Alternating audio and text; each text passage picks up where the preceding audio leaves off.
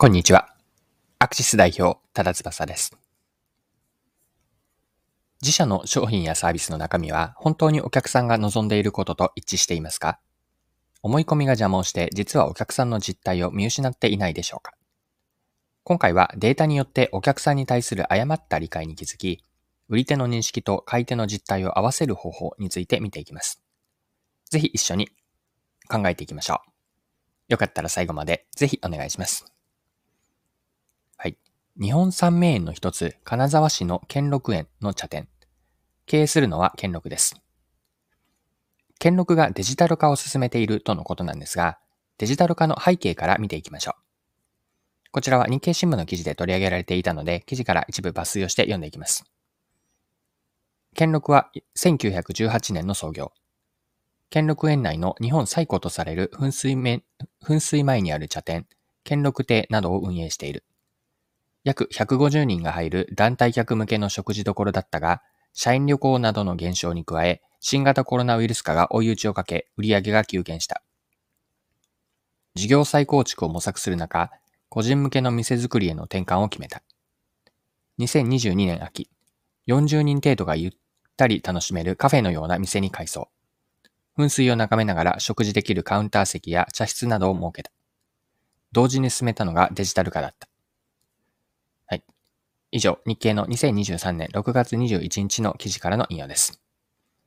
兼録は具体的にどのようにデジタル化を進めたのかについて続けて記事から読んでいきますね。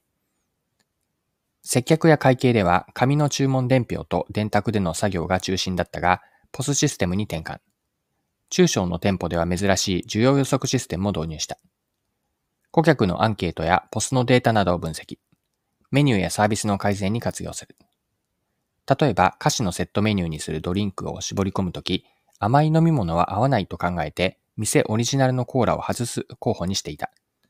しかし、販売データを分析した結果、注文がかなりあり、この組み合わせを好む人が多いことが判明。残すことにし、印象だけで人気メニューを自ら失うことを防いだ。宇田常務は、お客様のニーズをデータの形で情報共有できたのが大きいという。はい、ここまで記事です。それではこの金沢市の兼六園内にある茶店、兼六亭のデジタル化の事例から学べることについて掘り下げていきましょう。この事例から得られる教訓というのは、売り手が持つお客さんへの印象であったり理解と、実際のお客さんの好みや行動は必ずしも同じではないということなんです。まあ、兼六はお客さんについての認識が事実と異なっていたことがデータから明らかになりました。兼六亭では、お菓子のセットメニューの、セットメニューに入れるドリンクを絞り込む候補に、甘い飲み物は合わないだろうという判断からオリジナルのコーラを除外候補にしていたんですよね。しかし、販売データを詳細に分析したところ、実際はコーラは多く注文されていることが判明しました。コーラのような甘い飲み物とお菓子は合わないという売り手の思い込みによって、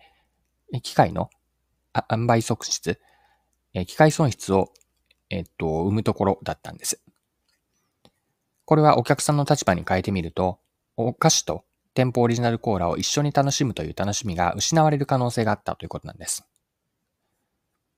はい。で、今回の事例からデータに基づいたマーケティングの重要性が見て取れます。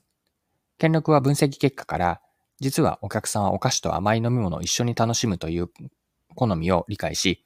セットメニューは当初は除外予定だったコーラ、オリジナルのコーラを残すことにしました。データは売り手の思い込みや経験に頼るだけでは見えてこないお客さんの本当のニーズを理解する手がかりとなるんです。もちろんデータだけではお客さんの心理までは直接的にはわかりません。データをきっかけに売り手と買い手の売り手と買い手のギャップに気づいて、そこから掘り下げていくことによって、奥にあるお客さんの心理であったり、価値観まで伺い知ることができるんです。はい、そろそろクロージングです。今回は、兼録のデジタル化の事例から学べることを見てきました。最後に学びのポイントを振り返ってまとめておきましょう。売り手の思い込みやお客さんの実際実際と実態と異なる場合があります。それによってビジネスの機会損失を生み、お客さんが得たであろう価値を奪ってしまっているかもしれません。データからのお客さんの実態を見失わず、データからの実態を発見することで、